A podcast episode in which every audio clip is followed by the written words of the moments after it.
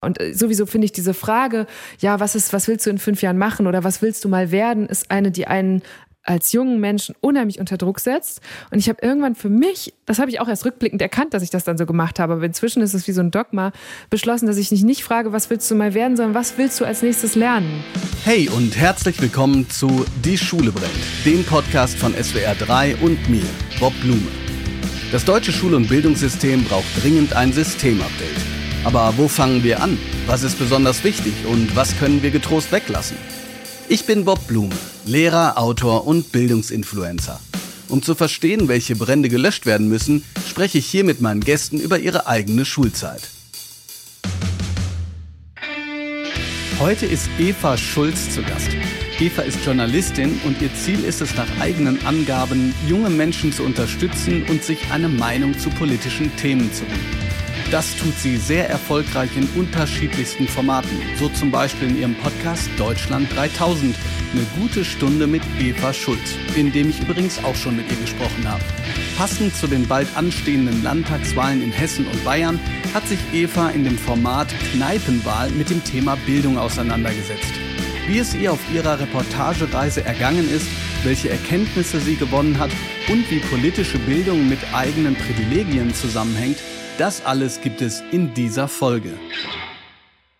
Bei meiner heutigen Gästin war ich sogar schon mal im Podcast. Jetzt besucht sie mich und ich freue mich ganz arg. Hallo Eva Schulz. Schön, dass du da bist. Hallo Bob.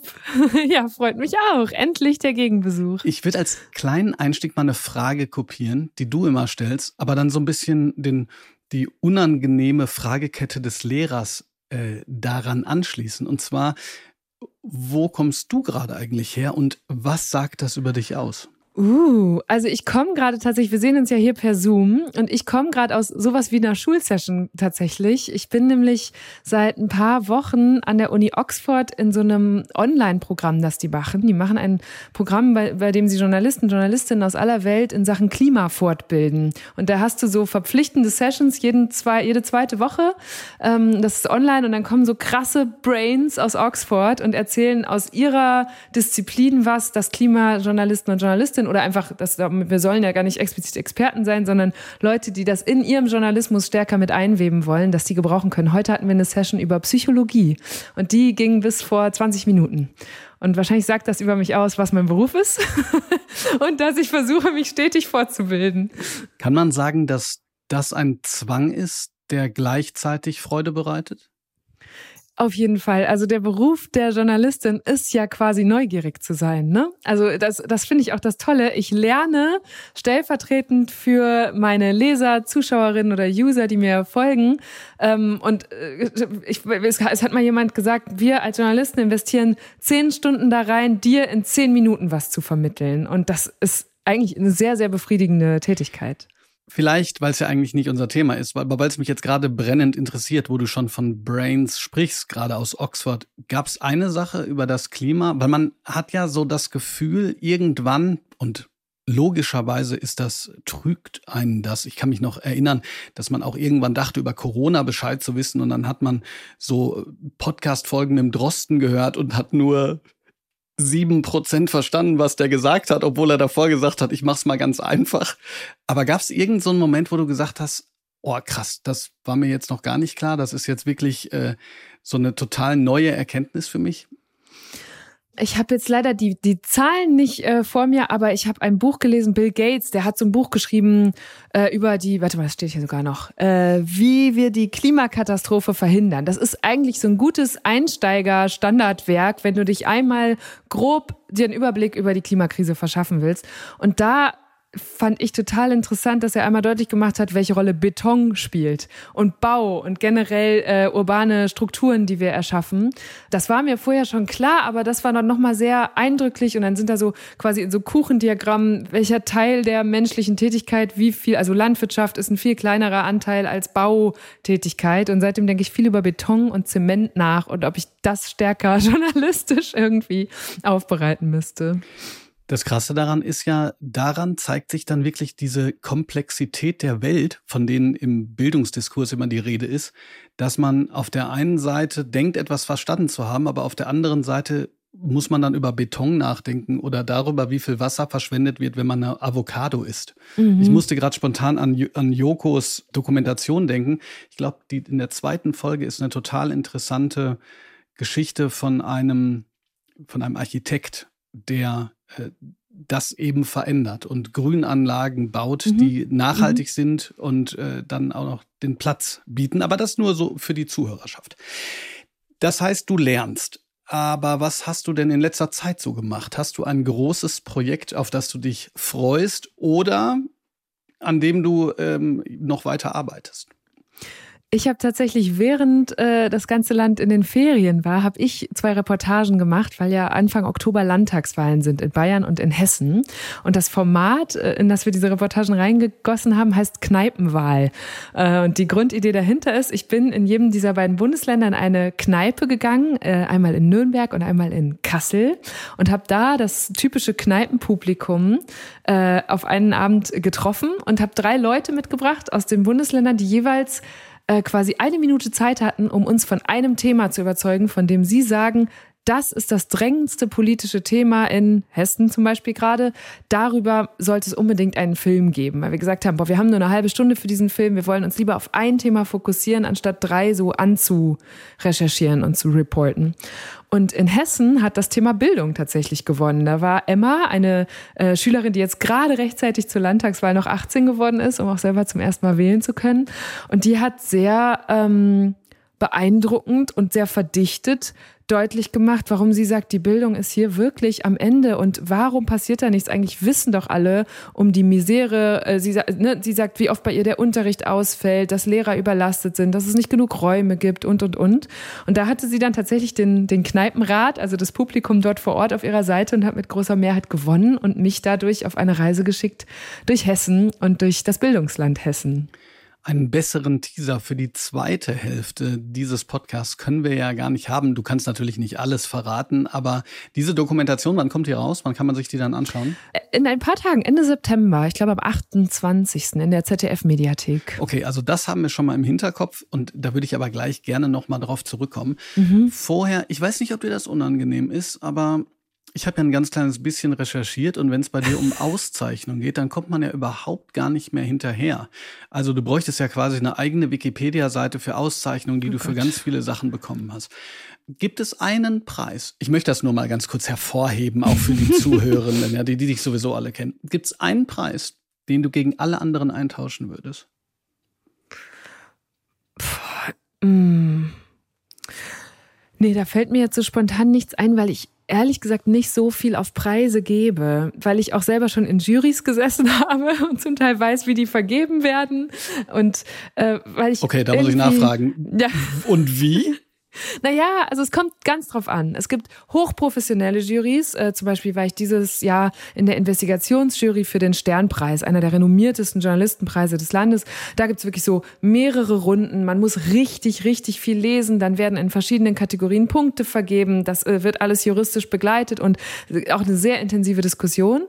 Aber gerade am Anfang meiner Arbeit, wo es ganz viel oft so um Innovationspreise ging, um innovativen Journalismus, da habe ich schon auch erlebt, dass es Jurys gibt, in denen aber niemand sitzt, der Innovationen macht. Und dass die deshalb, gerade wenn du dann so vermeintlich kleine Social-Media-Filmchen machst, gar nicht richtig einschätzen können, was daran jetzt innovativ ist. Und da habe ich auch immer versucht, wenn wir dann mit, mit meiner Redaktion irgendwas eingereicht haben bei Preisen, denen nicht zu viel Hoffnung zu machen, weil ich gesagt habe, also erstens, das bringt uns gar nicht so viel. Das tut einem halt natürlich gut, diese Anerkennung und das ist richtig schön und man kann sich das so in den Lebenslauf schreiben. Aber ich finde, befriedigend ist am Ende was anderes als Journalistin. Nämlich wenn du irgendwie entweder spannende Menschen triffst oder was lernst oder wenn du Feedback bekommst von zum Beispiel Followern, Podcast-Hörern oder, oder, oder, die einfach sagen, boah, das hat mich jetzt weitergebracht, äh, darüber habe ich noch lange nachgedacht. Das ist, das klingt jetzt so kitschig, aber das finde ich ist die viel größere Auszeichnung. Es ist nicht so, dass ich diese Antwort nicht erwartet hätte, weil du ja auch von deiner eigenen Überzeugung, von deiner Neugierde und von deiner Lernlust sprichst, auch in mhm. anderen mhm. Kontexten. Aber das ist jetzt genau das, was ich benötigt habe, um in deine Schulzeit reinzugehen. Bedeutet das auch, dass du früher schon die Dinge versucht hast, der Sache wegen zu tun? Oder war es da mehr so, dass man diese Austausch Ziffern zum Beispiel, dass die Noten da eine große Rolle gespielt haben. Also mit anderen Worten, hast du das erst später entwickelt, als du wusstest, da will ich hin, das möchte ich machen, das gibt mir Befriedigung oder war das früher auch schon so? Ich würde sagen, dass vielleicht Schule das in mir entwickelt hat. Also Schule, wenn sie, wenn sie gut funktioniert, dann sorgt sie ja dafür, dass sie dich zum Fragenstellen bringt, ne?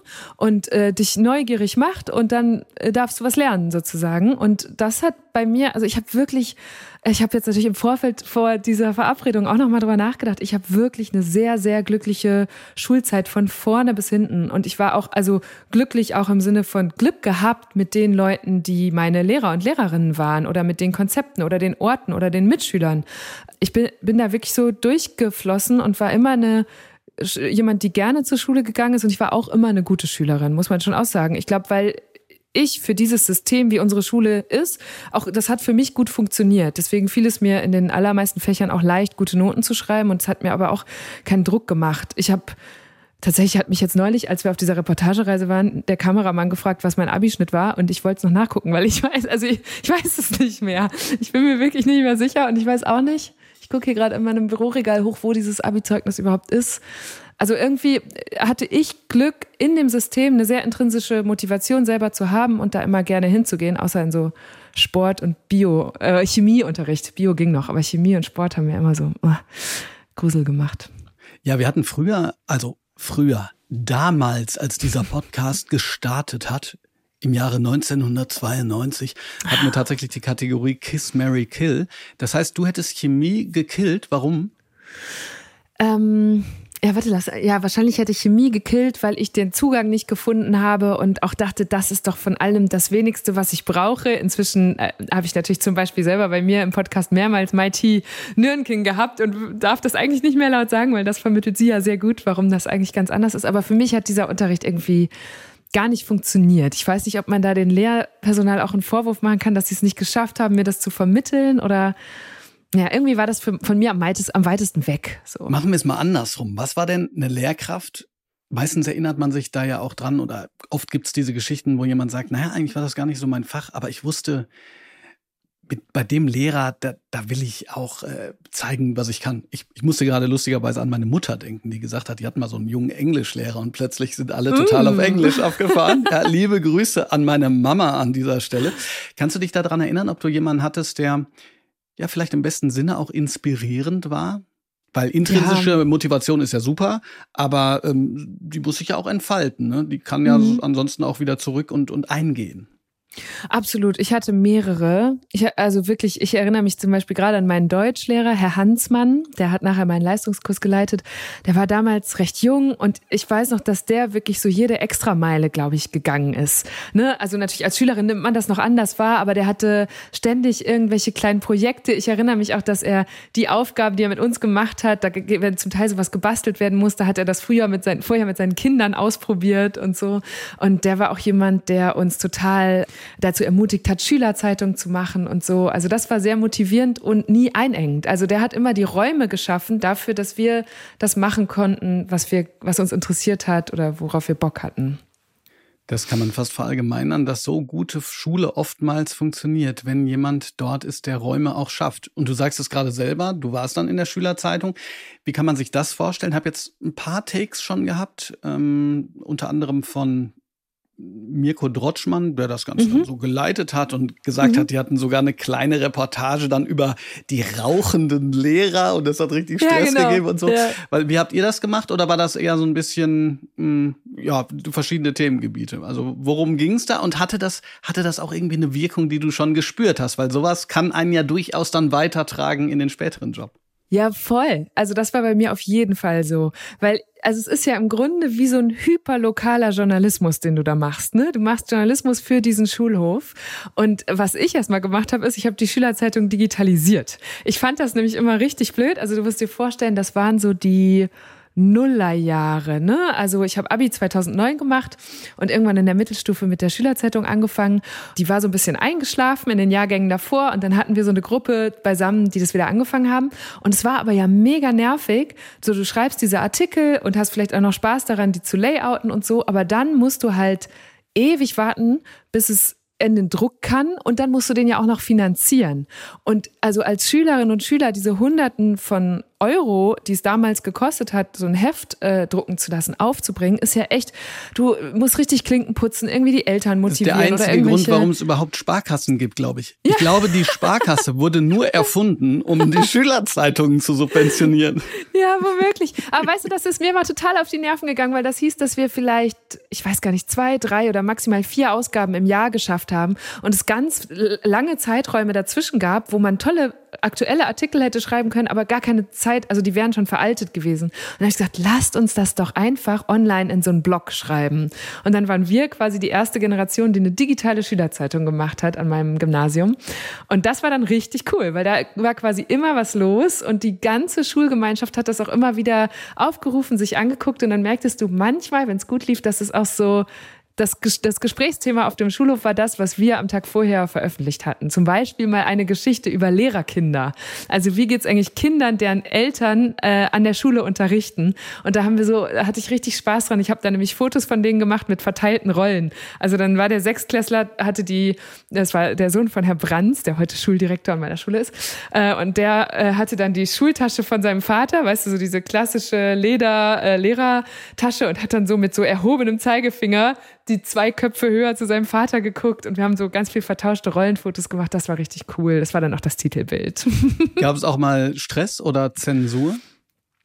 Nee, das gab es tatsächlich gar nicht. Die haben uns da ziemlich unser Ding machen lassen. Ich muss aber auch sagen, wir haben jetzt nicht so, ich kann mich nicht erinnern, dass es in meiner Zeit so kritischen Journalismus gegenüber der Schule viel gegeben hat. Es war wirklich eher so ein beobachtender, teilnehmender oder ich habe zum Beispiel auch mal ein Streitgespräch gemacht zwischen zwei Mitschülern von mir, wo der eine sich für den Zivildienst entschieden hatte und der andere für den Wehrdienst. Solche Themen waren das. Es ist wirklich interessant, was für eine Wirkung das entfaltet. Ich hatte oder ja, man muss jetzt sagen, hatte, das ist wirklich das, was als Lehrkraft so bescheuert ist. Man hat irgendwann so eine coole Truppe zusammen und dann machen die Abi und gehen von der Schule. Mhm. Es ist traurig und dann muss es wieder zusammensammeln und so. Aber jedenfalls super coole Truppe und wir haben einen Podcast gemacht. Und am Ende des letzten Podcasts hat eine Schülerin dann sehr kritisch über ihre Schulzeit gesprochen. Mhm. Aber nicht unbedingt spezifisch sozusagen, diese Schule ist Mist oder so, sondern sie hatte eben im Gegensatz zu dir das Gefühl von Druck und von ähm, Lustlosigkeit und so weiter. Und was ich so irre fand, war, dass das so viele gehört hatten oder auch Kollegen gehört haben, die gesagt haben, das hat Eindruck hinterlassen, da müssen wir mhm. was ändern. Und das finde ich irre, mhm. weil so, das ist ja kein, also das ist Kolumnenjournalismus, wenn man das so möchte. Sehr mhm. subjektiv. Aber wenn das ja etwas auswirkt, das ist ja fantastisch. Ja. Du hast selber gesagt, dass dein Israel-Austausch dich politisiert hat. Mhm. Vielleicht ein bisschen als Doppelfrage. Erstens, hattest du denn schon, also ist das auf fruchtbaren Boden gefallen? Also das heißt, hast du dann auch schon in der Arbeit der Schülerzeitung gemerkt, okay, hier findet auch was Politisches statt, weil Politik, man denkt ja immer so, Politik, das ist irgendwie, weiß ich nicht, die Bundesregierung oder so. In Wirklichkeit gibt's ja auch Lehrerzimmerpolitik. Oder mhm. wenn man so sagen will, vielleicht sogar Klassenzimmerpolitik, also indem es zum Beispiel Meinungsträger gibt und Unterstützer und so. Ich weiß, ich blase das jetzt ein bisschen auf, aber trotzdem. Oder ist es wirklich so gewesen, dass dieses, dieses Austauschjahr wirklich etwas in dir entfacht hat, was vorher noch gar nicht richtig da war? Mm, also da muss man dazu sagen, weil das jetzt in dem das Kontext. War nach der Schule, ähm, ne? Genau, es war nach der Schule. Man könnte jetzt als Hörerin denken, ah ja, die war dann irgendwann in der Elf weg. Da war ich gar nicht im Ausland, das war weit nach, nach meinem Bachelorstudium. Das habe ich auch erst spät realisiert, wie unpolitisch meine Jugend war. Also ich bin im Münsterland auf eine Klosterschule gegangen ähm, und es war wirklich ein sehr unpolitischer Schulhof. Ich glaube, weil, also das Einzige, woran ich mich erinnern kann, wo ich wirklich mal ein politisches Gespräch auf meinem Schulhof hatte, war, als der damalige Kanzler Gerhard Schröder gesagt hat, er macht nicht mit beim Irakkrieg. Also dieses Fragezeichen von Irakkrieg, Deutschland ja oder nein, das hat uns ein bisschen bewegt, aber ich kann mich nicht mehr erinnern, dass das auch so im Unterricht Einzug gehalten hätte.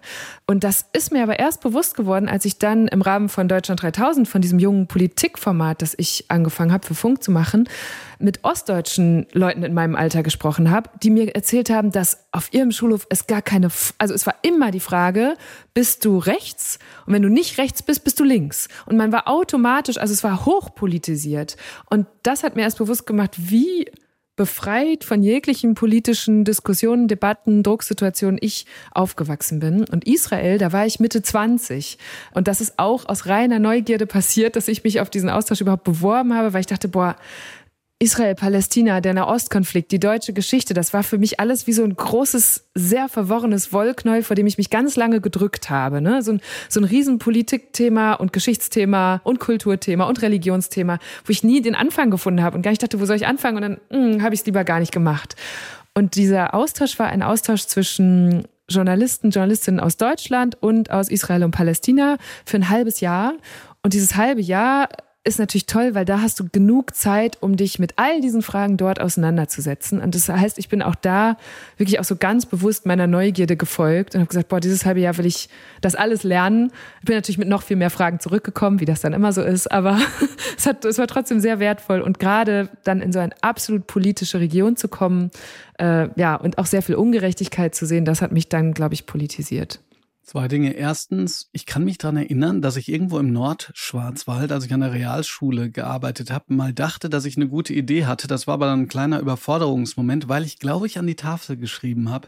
Nur in der Demokratie kann es dir passieren, dass du nicht weißt, dass du in einer Demokratie lebst. In einer Diktatur mhm, würde mhm. dir das nicht passieren. Oder so. Mhm und dann wahrscheinlich nicht mit zweimal passieren, ist stilistisch blöd. Aber dann äh, ging es darum, also ich wollte die so ein bisschen aktivieren und die Schülerinnen und Schüler haben, ich glaube, das war auch ein bisschen überfordernd, ich, ich weiß nicht mehr welche Klasse, ähm, dann musste ich so ein bisschen dahin schubsen, aber so, das konnte ich mir gerade so gut vorstellen, ja, ja weil das ja auch das eine Form von gut. Privileg ist. Es ist mhm. ein Privileg, sich nicht darum zu kümmern ähm, und zu sagen, ja, Politik interessiert mich eigentlich nicht. Ab dem Zeitpunkt, wo es dir zum Beispiel finanziell nicht gut geht oder wo andere Menschen etwas machen, was du selbst nicht machen kannst, stellst du dir dann ja erstmal die Frage, boah, bin das vielleicht ich schuld? Mhm. Und theoretisch gibt es natürlich auch politische Parteien, die das so machen. Ja, das ist einfach das Schicksal des Einzelnen. Hast halt nicht genug gearbeitet. Wir wissen mhm. alle, welche Partei. Oder du sagst, man könnte da eigentlich grundsätzlich nicht was dran geändert werden. Und ab dem Zeitpunkt, wo es dich dann betrifft, bist du politisch und das ist im Osten, würde ich mal sagen, ähm, mit, mit einer, einer Geschichte wie in der DDR natürlich ganz, ähm, ganz explizit anders. Deshalb ähm, an der Stelle äh, Dirk Oschmanns Buch muss ich auch noch mal lesen. Äh, der Osten mhm. eine westdeutsche Erfindung, weil, äh, da, weil es ja genau darum geht. Noch ich finde, ein, wenn ich das ja, kurz einschieben darf, gerne. weil wir sind ja auch ungefähr gleich alt und ähm, die, das, ich finde, dieses Zitat passt total gut zu dem, wie ich meine Schulzeit auch erinnere. Und ähm, gleichzeitig haben wir jetzt eine Generation, die eine junge Generation, die die bei dir im Klassenzimmer sitzt, die viel politischer ist. Und ich glaube, das hängt auch damit zusammen, dass zum Beispiel seit ich wählen durfte, für sehr lange Zeit Angela Merkel Kanzlerin war. Es war immer so ne, und das haben ja viele Leute analysiert, auch die Art, wie sie regiert hat. Ähm, das war so ein, so ein, so ein, alle haben sich so in Ruhe gewogen. Und jetzt in den letzten drei, vier Jahren mit Pandemie, mit Kriegsausbruch, mit Klimawandel, das hat, glaube ich, allen einfach mit voller Wucht vergegenwärtigt, wie in wie vielerlei Hinsicht und auf wie vielen Dimensionen wir von Politik betroffen sind, wo die in unseren Alltag so rein fließt und dass wir daran teilhaben können. Und das war, glaube ich, ein, ein, ein großer Wechsel auch zu meinem Aufwachsen im Vergleich zu der Generation jetzt. Sag noch mal ganz kurz, wann hast du Abitur gemacht? 2009. 2009, naja, ungefähr gleich alt, ist aber ein Scherz, hör mal. Aber mal davon abgesehen, äh, das Witzige ist, ich kann, also ich sage das deshalb, weil ich habe 2002 Abitur gemacht. Okay, ja gut. Ich habe ich hab, ich hab schon trockene Stellen an der Haut. Ich benutze mittlerweile Feuchtigkeitscreme fürs Gesicht. Was war dein Abi-Motto? Wurde das hier schon besprochen? Wir hatten damals kein Abi-Motto mit so einem lustigen Wortspiel. Unser, ich weiß nicht, ob das schon mal besprochen wurde. Es ist wirklich, also dafür wurde das Wort cringe erfunden, ehrlich gesagt. Oh. Ähm, also es war sowas wie der Geist ist willig, doch das Fleisch guckt Fernsehen. Ah. Was war deins? Äh, Rock am Kloster. Wir haben in der Klosterschule, also wir haben auch kein blödes Wortspiel gemacht, sondern haben in der Klosterschule ein Festival veranstaltet. Wir hatten sehr viele so Rock am Ring und sowas ist natürlich in NRW große Sache. Und da musst du dir vorstellen, unsere Pullis, man lässt ja so Pullis dann für den ganzen Jahrgang drucken und so, sahen aus wie vom Hardrock Café mit hinten das Line-Up waren alle Namen aus der Stufe. Und an diesem, bei uns heißt, hieß das Chaostag oder Abi-Streich, da mussten dann die Lehrer, die es mit sich haben machen lassen, wurden verkleidet als irgendwelche Rockstars. Wir hatten zum Beispiel Kiss vier Lehrer, die komplett als Kiss geschwingt waren und dann auftreten mussten. Und es gab viele Spiele. Ach, es war herrlich. Also, also ich habe auch immer sich, noch richtig Freude Das daran. ist auch wirklich beängstigend, deine Schulzeit. Ja, das, das, äh, da kriegt man ja richtig Lust, nochmal äh, ja, als Schüler, äh, Schüler oder Schülerin in die Schule zu gehen. Was ich nur ganz kurz sagen wollte, von wegen, ähm, von wegen Gleichalt, was ich witzig finde, ist, dass mein politischer Moment, an den ich mich explizit erinnere, auch mit Gerhard Schröder zu tun hat. Mhm. Und zwar deshalb, weil ähm, der 11. September 2001 ähm, natürlich genau in unserer Schulzeit lag und mhm. Gerhard Schröder den Satz gegenüber den Amerikanern formulierte der uneingeschränkten Solidarität. Also mhm. anders als beim Irakkrieg war da noch die uneingeschränkte Solidarität und ich kann mich an ein Gefühl erinnern von Angst, von expliziter Angst, ja. ähm, das eine Woche angehalten hat. Mhm. Ja, damals war Gerhard Schröder ähm, für die jüngeren Zuhörerinnen und Zuhörer noch Politiker und Sozialdemokrat. Ja. Wie die Zeit vergeht. Kommen wir kurz zu den Kategorien. Take a break in der Pause.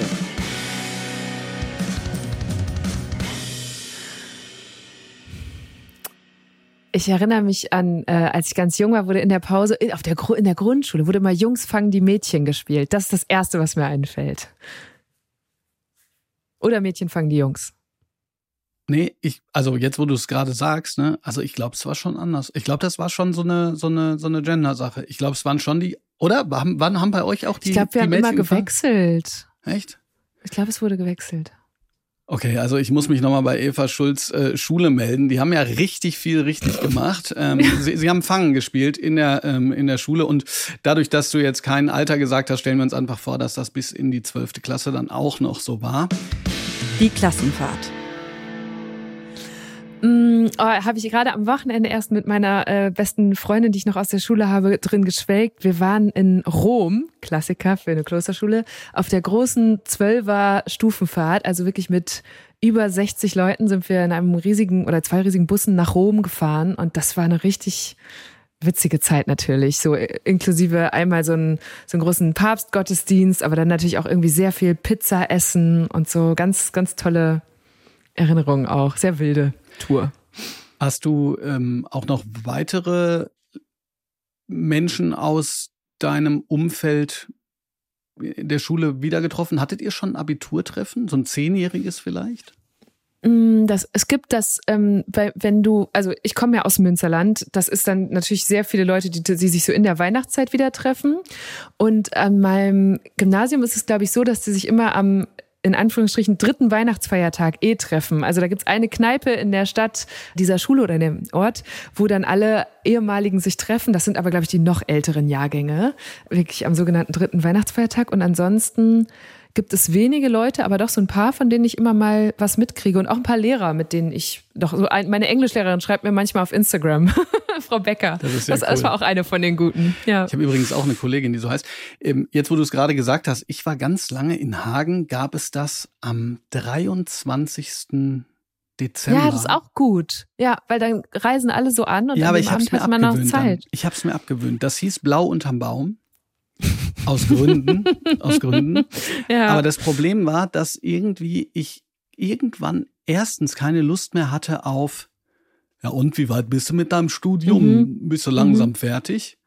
Und ich mochte, ich weiß gar nicht, ob das so häufig gesagt wurde, aber ich erinnere mich daran, dass ich irgendwann so dachte, so, das war so, ja, ja, bist ja ganz der Alte. Und irgendwann dachte ich so, das will ich eigentlich nicht mehr hören. Ich bin nicht mhm. der Alte, es ist jetzt lange her. Mhm. Ach Mensch, ach Mensch, Eva, ich stell mir, ich, ich stell mir bei dir alles so, so golden und glitzernd vor und dann so ein schönes Abi-Motto und die Lehrer laufen in den Kissen. Okay, also deine Schulzeit muss ich dann jetzt äh, tatsächlich noch dazu fragen.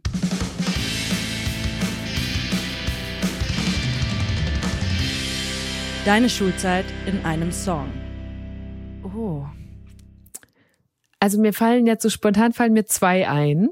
Das eine ist natürlich, also ich, ich habe Gitarrenunterricht immer genommen und ich musste immer im Mittelstufengottesdienst, den Herr Tischlade organisiert hat, immer Gitarre spielen. Das heißt, auch als ich noch die drei Jahre Oberstufe bin ich weiter im Mittelstufengottesdienst gewesen. Ähm, und da wäre zum Beispiel so ein Klassiker, so Laudato Si im Kanon äh, in drei Gruppen und so. Das ist auch, also wenn das Lied bis heute irgendwo erklingt, dann kann ich das auch noch mitsingen und so weiter. Und ansonsten natürlich, also wenn es so zeitreisemäßig, welche Songs haben wir in dieser Teenie-Zeit gehört? Ein Song, den ich total gefeiert habe und der manchmal jetzt noch so im Radio kommt, war Bohemian Like You von den Dandy Warhols. So ein richtig fröhlicher äh, Tanzsong und den verbinde ich total mit meiner Schulzeit auch. Den, den kenne ich ehrlich gesagt gerade nicht. Ich, ich kann mich, ich will es jetzt nicht singen. Und eigentlich habe ich das Gefühl, ich bin musikalisch relativ.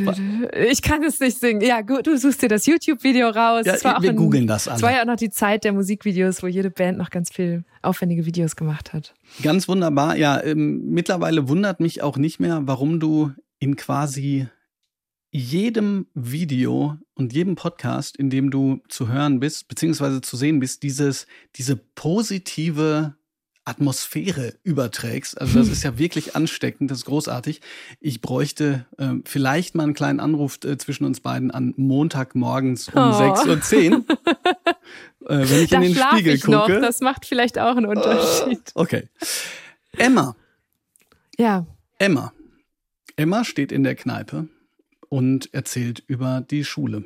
Mhm. Du hast gerade schon so ein bisschen aufgezählt, was sie gesagt hat, aber geht da mal so ein ganz kleines bisschen ins Detail. Denn was mich gewundert hat, wenn ich das richtig verstanden habe, hätte auch ein anderes Thema gewinnen können, richtig? Ja, Für genau. Und sie ist auch gegen harte Themen angetreten, ja. Genau. Und ich habe oftmals das Vorurteil, habe es aber auch schon von jeweiligen Personen gehört, Bildung klickt nicht so richtig, beziehungsweise interessiert auch nicht so richtig die Leute, die eben nicht mehr in der Schule sind. Und das äh, ist ja jetzt eigentlich dann, also wenn man es so sehen würde, ist es erstaunlich, dass die Leute dann sagen, ha ja, da müssen wir, da müssen wir was dran ändern. Wie hast du das erlebt in dieser Situation? Mm, ja, ich nehme das so ein bisschen anders wahr. Ich habe das auch immer gedacht, so journalistisch ist Bildung eigentlich ja ein super Thema, weil jeder und jede mal in der Schule war und deshalb jeder einen Zugang dazu finden kann. Ne? Jeder kann das so vergleichen mit, wie habe ich das denn damals empfunden? Und ich habe aber auch ja, verschiedene Talkshows schon gehabt und so und dann gemerkt, wenn du das Thema aber in einer Talkshow zum Beispiel besprechen willst, wo ganz verschiedene Parteien zum Beispiel vertreten sind, sind sich alle viel zu schnell einig. Also man ist sich dann einig darin, ja, ist alles ganz schlecht und da muss was getan werden. Und dann, und das war jetzt auch der, ich sag mal so Schmerz auf dieser Reportagereise, zeigen halt alle mit dem Finger auf die anderen. Und das hat mich auch noch mal viel über unser föderales System nachdenken lassen, weil irgendwie der hessische Kultusminister sagt, ich brauche mehr vom Bund oder das müssen die Kommunen machen. Und umgekehrt sagt der Bund, uns sind die Hände gebunden, das müssen die Länder entscheiden und so weiter.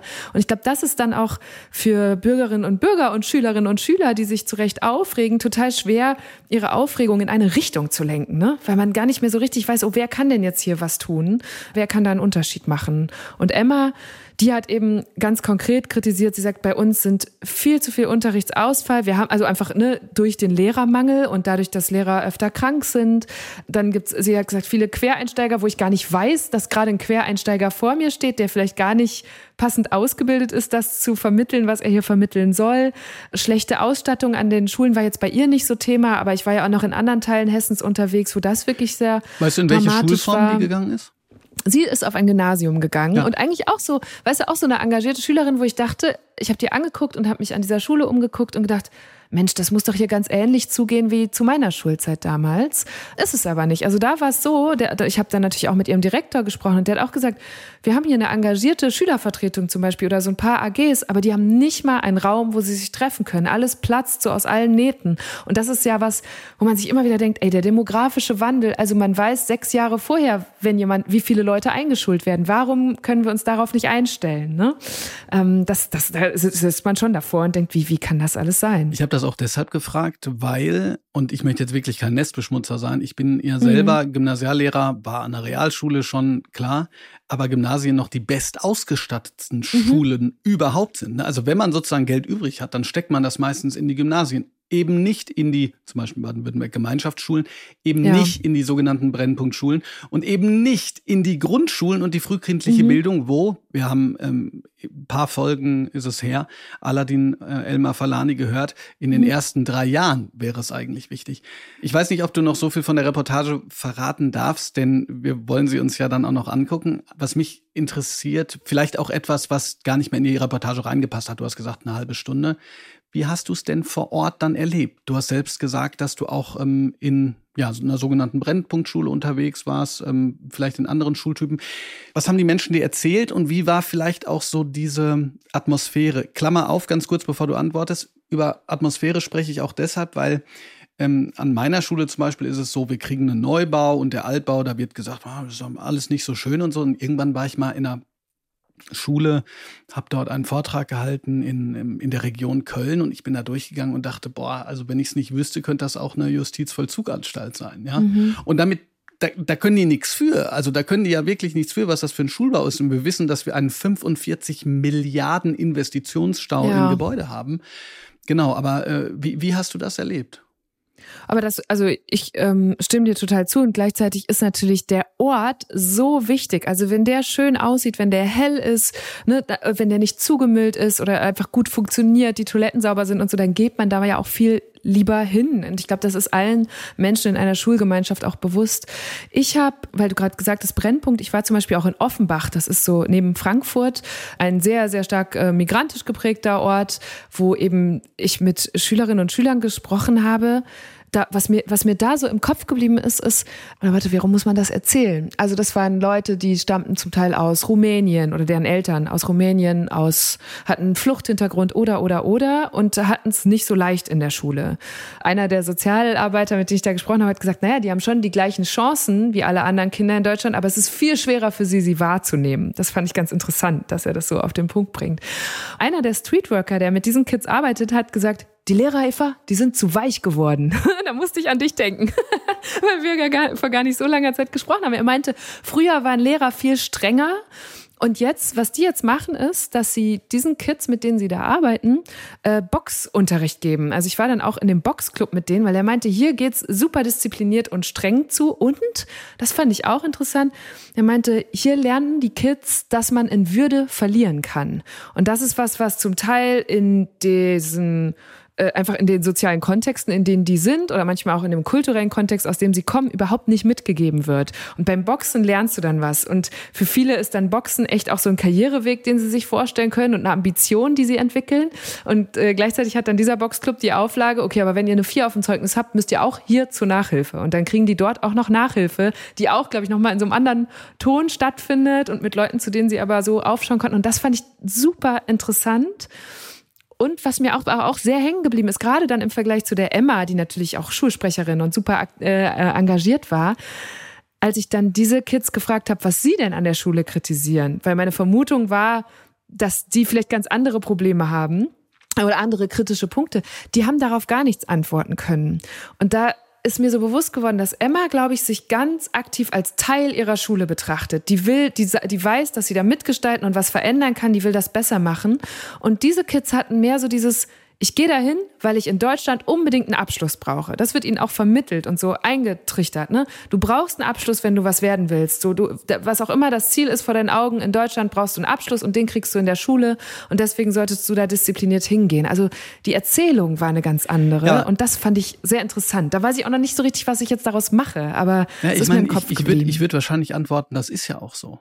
Ich würde ich würd mhm. wahrscheinlich sagen, ähm, das ist erstens so, du brauchst einen Abschluss, um in Deutschland was zu werden, wenn du jetzt nicht gerade, ja. weiß ich nicht, ähm, spontan Influencer wirst oder äh, so, es gibt ja informelle Wege, aber mhm. diese informellen Wege, wenn man sich TikTok anschaut und so, das sind, gibt, gibt ja unglaublich viele Scammer, die versuchen, junge Leute zu überzeugen, Voll. dass sie jetzt, was weiß ich, einfach nur einen Kredit in Höhe von ich weiß nicht wie viel aufnehmen und dann wird das schon alles passen.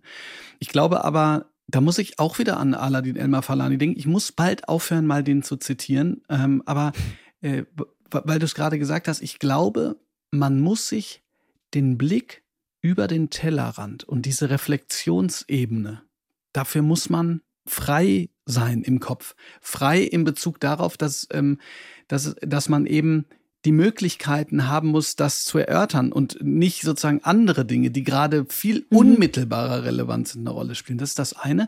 Das andere, was mich total fasziniert hat, gerade, ich hatte ja den Boxer Ünsal äh, Arik hier im, ähm, ah, ja. im ja. Ähm, Podcast und der hat auch nochmal darüber gesprochen, dass er erst rausgekommen ist aus diesem die Deutschen und die Türken Ding und er hat auch ein Buch darüber geschrieben, als er eben in so einem vereinsartigen Kontext äh, das ähm, ja, äh, diese, diese Beziehungsebene aufbauen konnte. Ne?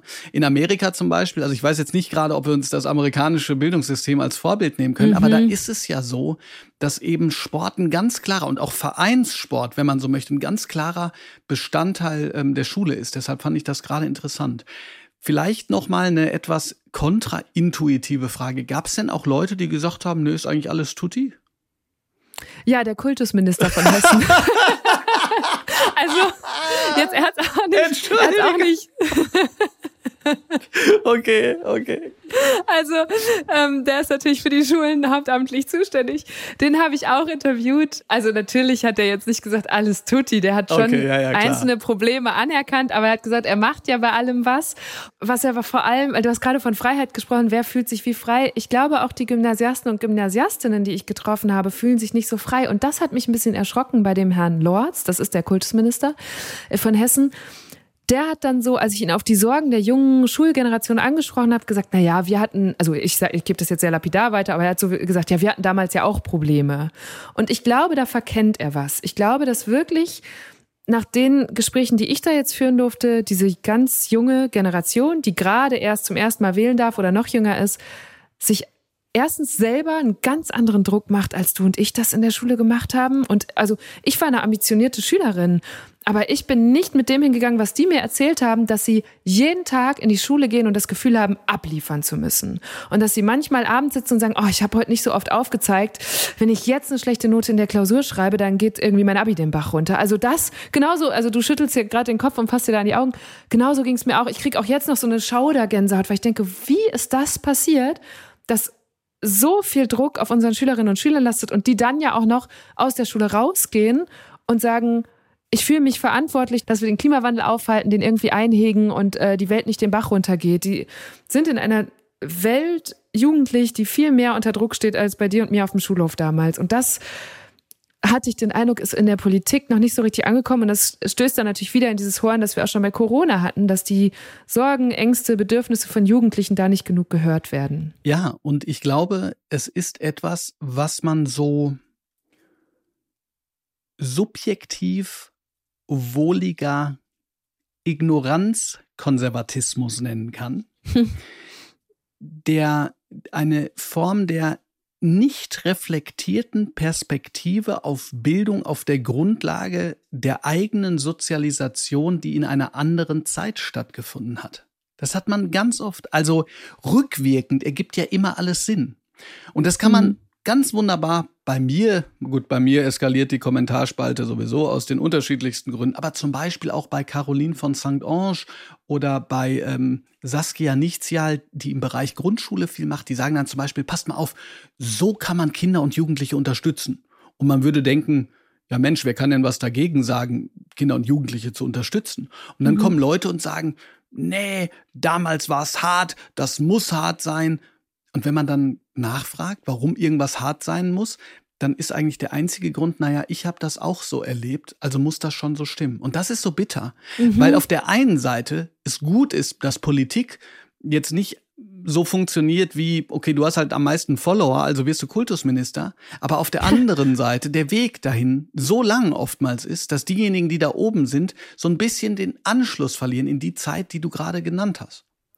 Ja, oder auch, also ganz ehrlich, da würde ich mich auch nicht von ausnehmen als jemand, die das Bildungssystem kritisiert und vielleicht doch auch zu oft an ihre eigene Schulzeit denkt. Und es gibt ja zum Beispiel immer diese Forderung, darüber haben du und ich damals ja bei Deutschland 3000 auch gesprochen, sollte man jetzt Steuern in der Schule lernen. Ne? Und dass diese Kritik kam auch von meinen Gesprächspartnerinnen. Ich war aber auch an einer Schule in Wiesbaden, die das macht und die im, im Unterricht mal über das Thema Steuern spricht und wie das ganz konkret abläuft. Und da habe ich gedacht, ah ja, da ist also schon was passiert. Und ich glaube, das muss man auch anerkennen, weil sonst ich glaube ich jetzt auch viele Direktoren, Schulsozialarbeiter und so weiter, die uns zuhören, ähm, nicht gesehen fühlen. Es tut sich ja was. Lehrpläne werden in dem Rahmen, der gesteckt ist, modernisiert. Und das, das weißt du ja alles selbst am besten. Die Forderung, die aber von von diesen Gymnasiastinnen und Gymnasiasten kam, die ich gesprochen habe, war, das ist alles zu wenig. Wir brauchen eigentlich einen revolutionären Umschwung in unseren Lehrplänen darin, wie wir hier auf die Zukunft vorbereitet werden. Ähm, und das passiert nicht. Und das finde ich ist auch politisch extrem schwierig, eben weil dieses System so komplex ist und da so viele Leute mitbestimmen können, dass du nicht von heute auf morgen sagen kannst, und jetzt sind wir in den 30er Jahren des neuen Jahrtausends angekommen und machen alles anders. Ja, aber deshalb musste ich gerade auch so lachen. Ich meine, das da war gleichzeitig Lachen und weinendes Auge. Ich erinnere mich an den mhm. sogenannten Bildungsgipfel, wo die Frau Stark-Watzinger saß ja. und ich glaube zwei von 16 Kultusministern. Und als mhm. dann äh, gesagt wurde, äh, so wie es denn mit Veränderung aussieht, war das auch eher so, wieso, läuft eigentlich. Und ich erinnere mich, dass eine noch gesagt hat, so ja, also Schule kann ja auch nicht auf alle eingehen. Wir sind hier kein Edeka, bei dem sich quasi jeder mhm. selbst bedienen kann. Ne? Und mhm. da muss man dann schon manchmal denken, ob ähm, ja vielleicht die Verantwortlichen in anderen Realitäten leben als Lehrkräfte und, und auch Kinder und Jugendliche. Gehen wir etwas weiter noch auf. Also du hast jetzt von deiner Reportage ein bisschen berichtet. Du hast aber mit mir zum Beispiel gesprochen bei Deutschland 3000 und auch mit dem Journalisten Bent Freiwald von Krautreporter, oder nicht? Hast du nicht mit mhm. Ben Freiwald gesprochen? Okay, dann werde ich das jetzt mal nee, als. Sorry. Dann werde ich das jetzt mal, ähm, dann müssen wir das entweder rausschneiden oder ich gebe dir das als äh, tollen Impuls. Letztens erst ausgezeichnet und ich glaube als irgendwas 30 unter 30.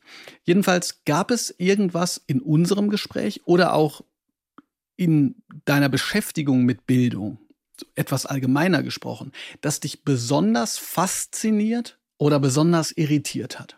Also ich glaube, diese Grundfaszination, das ist aber so von mir abgeleitet, dieses, also ich habe für mich irgendwann beschlossen, mich nicht dem hinzugeben, was unser Bildungssystem schon in den Nullerjahren suggeriert hat, dass man am Ende des Abi oder nach dem Abi oder nach dem Schulabschluss wissen muss, wo es hingehen soll oder dass man ein, ein Studium nur ergreift, um sich auf einen bestimmten Beruf vorzubereiten und so weiter. Und äh, sowieso finde ich diese Frage, ja, was ist, was willst du in fünf Jahren machen oder was willst du mal werden, ist eine, die einen als jungen Menschen unheimlich unter Druck setzt. Und ich habe irgendwann für mich, das habe ich auch erst rückblickend erkannt, dass ich das dann so gemacht habe, aber inzwischen ist es wie so ein Dogma, beschlossen, dass ich mich nicht frage, was willst du mal werden, sondern was willst du als nächstes lernen? Und dass das richtig gut ist, um so Lebensentscheidungen zu treffen, weißt du, um zu sagen, ist das hier meine nächste berufliche Station, ist das die nächste Reise, die ich machen will, ist das auch nur so, wie ich meinen Sonntag gestalten will, nicht, dass man jetzt 24-7 lernen muss, aber vielleicht habe ich ja Bock, sonntags in einem Museum oder ein Buch zu lesen oder eine Doku mir auch nur anzugucken.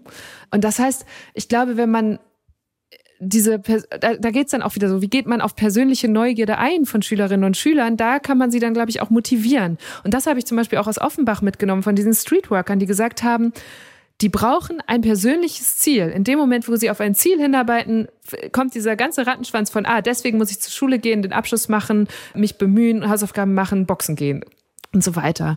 Und das fand, das fand ich sehr inspirierend und das beschäftigt mich aber auch noch, weil ich kann einerseits verstehen, wenn Lehrkräfte sagen, wir können nicht auf jeden Einzelnen eingehen und andererseits sehe ich aber angesichts unseres gesellschaftlichen und demografischen Wandels das ganz große Bedürfnis. Diese Klassen werden diverser, bunter. Wir brauchen all diese Menschen und deswegen muss auf die Einzelnen eingegangen werden, damit sie dann auch den Weg hier in die Gesellschaft finden. Sei es auch nur, weil wir sagen, wir haben Fachkräftemangel, wir brauchen die alle als Arbeitskräfte, ganz zu schweigen davon, dass sie unsere Gesellschaft mitgestalten wollen. So.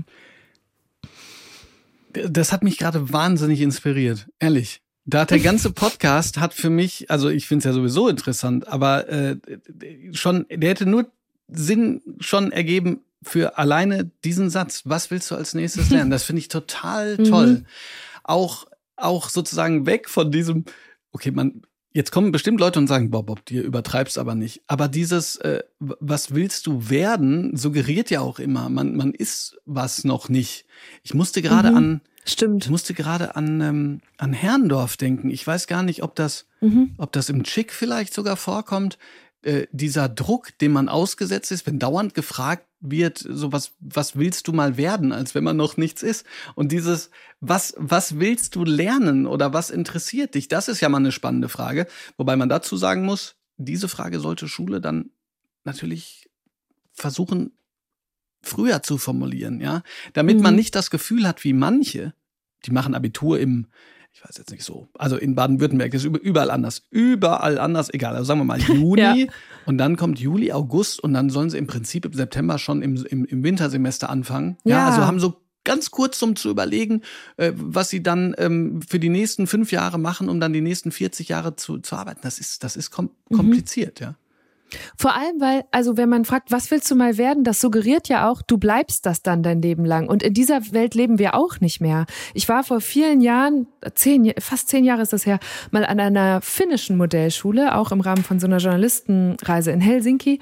Und die haben gesagt, wir bilden doch heute Schülerinnen und Schüler aus für Berufe, von denen wir noch gar nicht wissen, was das sein wird. Die gibt es heute noch nicht. Und das heißt, das, das fand ich revolutionär damals schon, dass man gedacht hat, wie muss ein Lehrplan aussehen für Berufe, die es noch nicht gibt, dann fängst du nämlich ganz anders an, den zu gestalten, ganz andere Fähigkeiten zu vermitteln und so.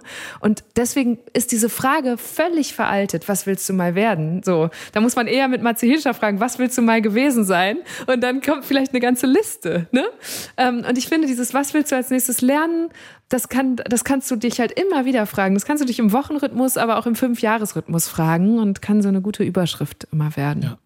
Ganz liebe Grüße an Matze an dieser Stelle. Du mhm. warst ja sogar auch schon da. Also äh, wer nicht genug von Eva kriegen kann, kann da nochmal reinhören. Und für diejenigen, die das nochmal interessiert, wie wir eine Bildung gestalten für eine Zukunft, die wir noch nicht kennen, hier nochmal der Hinweis auf die Folge mit Andreas Schleicher, der genau darüber auch gesprochen hat. Liebe Eva, am Ende dieses Podcasts am Ende dieses Podcasts sage ich meistens noch eine These, die ich so vorbereitet habe und mhm. die sich auch ein bisschen aus dem ergibt, was ich denke, dass die Gäste sagen oder was sie vielleicht gesagt haben. Ehrlich gesagt, deine habe ich verändert. Deine These heißt, mhm. auch und vor allen Dingen in Bezug auf Bildung müssen Jugendliche mehr ernst genommen und einbezogen werden. Mhm. Das äh, würde ich so unterschreiben und finde in dem Zusammenhang auch nochmal spannend, auch eine Reportageerfahrung, die ich mal gemacht habe. Ähm, da ging es um das, die Herabsetzung des Wahlalters. Denn das wäre ja etwas, was den Druck auf Politik erhöhen würde. Ne? Wenn man jetzt sagt, Wahlalter 16, das ist in Hessen zum Beispiel als einem der wenigen Bundesländer noch nicht mal zur Landtagswahl so. Ich glaube, in Baden-Württemberg zum Beispiel, deine Schüler dürfen bei Landtagswahlen schon wählen zum Teil. Wo 16- und 17-Jährige wählen dürfen, wächst die junge Wählerschaft und deswegen der Druck auf Politik. Das finde ich ist ein gutes Argument dafür, das Wahlalter herabzusetzen. Und ich habe meine Reportage darüber gemacht, gemacht und war dann ganz überrascht, als mir 16-, 17-Jährige gesagt haben, boah, ja, weiß ich nicht, ob ich das will. dachte so, was ist mit euch los? Und sie hatten einfach solchen Respekt vor dieser Teilhabe an Politik und hatten das Gefühl, sie müssten dafür so unheimlich viel wissen und dass sie das vielleicht noch nicht können. Und das fand ich total interessant und hat mir auch wieder Respekt vor diesen Jugendlichen gegeben, weil ich dachte, ja, ihr nehmt es wirklich ernst. Ne? Ihr würdet jetzt nie einfach irgendwo euer Kreuz machen. Ähm, und ich glaube übrigens, was auch noch ein Vorteil daran ist, ein Wahlalter 16 zu haben, ist, dass das dann auch schon in der Schule vermittelt werden kann. Also du kannst dann ja rund um den Wahltermin als Lehrer sagen, wollen wir uns damit mal auseinandersetzen, auch in äh, Schulen, die nicht bis zum Abitur führen. Und das heißt, schon viel früher kann man diesen politischen Pflock einschlagen bei dieser, bei einer ganzen Generation zu sagen, hier, deswegen ist Wählen wichtig und ihr könnt es jetzt schon erleben. Und man kriegt das, wenn man es nicht zu Hause mitgegeben bekommt, dann eben aus der Schule mit. Auf der einen Seite würde ich das komplett unterstreichen und ich würde auch sagen, dieser Respekt erwächst ja vor allen Dingen aus einer Ferne, die dann genommen wird. Genau. Ne? Mhm. Also mhm. ähm, eine aktive Politisierung bedeutet aus meiner Sicht aber dann natürlich auch, dass man mehr hat als ein Arbeitsblatt, ne? sondern dass man wirklich das auch erlebt. Wir haben an unserer Schule zum Beispiel zwei sehr engagierte äh, Lehrkräfte, die immer ähm, so eine Jugendwahl macht vor den äh, Bundestagswahlen. Ja, das, ist ne? das ist total interessant. Mhm. Was mich beunruhigt, ist dann aber, dass es ja auch solche Vereinigungen wie die junge Alternative gibt oder so. Ne? Also ähm, ähm, Demokratisierung und Herabsetzung des Wahlalters gilt natürlich auch für diejenigen, die ähm, radikalisiert sind. Was machst du denn dann damit? Mhm. Ich weiß nicht, ob mir da die 16- und 17-Jährigen mehr Sorgen machen als unsere Rentner und Rentnerinnen. Weißt du, also ich glaube, das ist kein Thema, das man auf eine Altersgruppe beschränken kann, sondern das müssen wir uns auch ganzheitlich angucken. Mhm. Und deswegen wäre das für mich in diesem Fall kein Gegenargument. Ja, da kann ich auch nichts zu sagen. Also insofern, äh, insofern äh, bin ich bin ich da absolut bei dir und ähm, finde es wichtig, dass du das nochmal gesagt hast und vor allen Dingen, dass du ja damit gezeigt hast, auch was diese Reportage angeht, äh, dass die jungen Leute auch wirklich was zu sagen haben, wenn man sie fragt oder mhm. wenn sie möglicherweise eben nicht die Möglichkeit haben, etwas zu sagen, dass man dann nach den Gründen fragen kann, wieso ist denn das eigentlich so und wie schaffen wir das, das zu ändern? Mhm, absolut. Liebe Eva, ganz herzlichen Dank, dass du da warst. Es war mir ein Vergnügen. Mir auch. Vielen Dank auch für den äh, Throwback, die vielen Déjà-vus und meine eigene Schulzeit, die ich jetzt mit dir hatte. Das hat Spaß gemacht. Sehr. Bis dann und auf Wiedersehen. Die Schule brennt ist eine Produktion von Auf die Ohren, exklusiv für SWR 3. Redaktionelle Leitung und Schnitt Katharina Kern. Audiodesign Milan Fay und Postproduktion Milan Fay und Indus Gupta. Wenn dir diese Folge gefallen hat, freue ich mich, wenn du diesen Podcast abonnierst, ein paar Sterne vergibst oder sogar eine Rezension dalässt. Vielen Dank für deine Unterstützung. Heute möchte ich auf einen Podcast hinweisen, der wahrscheinlich gar keine Hinweise braucht. In Deutschland 3000 eine gute Stunde mit Eva Schulz spricht Eva mit verschiedensten Menschen und versucht sie und sich dabei ein wenig besser kennenzulernen. Das sind Menschen irgendwo zwischen Pop und Politik, zum Beispiel Atze Schröder, Eilif oder Christian Ulmen, mit denen es um ganz verschiedene Themen, immer aber um den Menschen geht. Deutschland 3000, eine gute Stunde mit Eva Schulz, findet ihr in der ARD Audiothek und überall, wo es Podcasts gibt.